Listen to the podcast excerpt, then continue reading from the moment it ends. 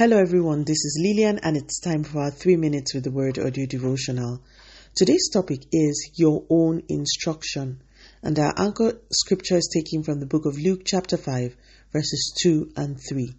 He noticed two empty boats at the water's edge, for the fisherman fishermen had left them and were washing their nets. Stepping into one of the boats, Jesus asked Simon, its owner, to push it out into the water. So he sat in the boat and taught the crowds from there. This week we've been looking at the story in Luke chapter 5 and drawing different lessons from that story. We started the week by showing that once Jesus came on the scene, emptiness gave way. We then spoke about the need for Christians to be able to readily give their boats up to Jesus in surrender. There is the tendency when we speak about surrender for people to think that when a life is surrendered, everything else that will happen in that life is up to Jesus. In verse 3 of our anchor scripture, the Bible tells us that Jesus got, got into the boat, beckoned on the owner of the boat to come in with him, and then asked the owner to push the boat out into the water. Jesus was asking Simon, who was definitely not in a good mood, as he had worked all night and failed, to get into his boat and push it out into the water. The Bible shows us that in spite of how he felt, Simon did as Jesus said. The point I'm trying to pass across this morning is this even in a surrendered life, it is not all up to Jesus. There is a you part and there is a God part. It was Simon who pushed the boat into the water, it was Jesus who preached.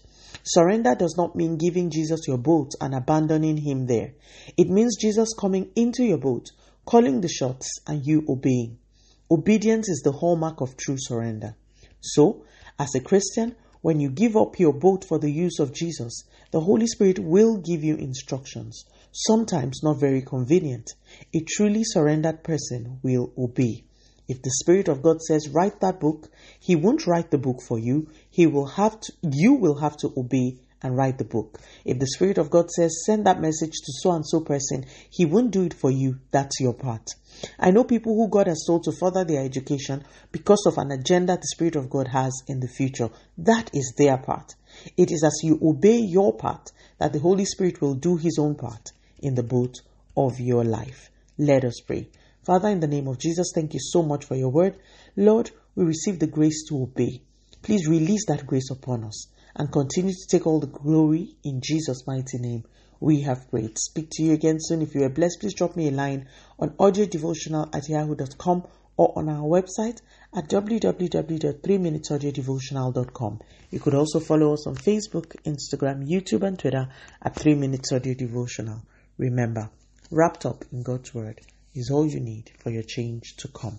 Love you and bye.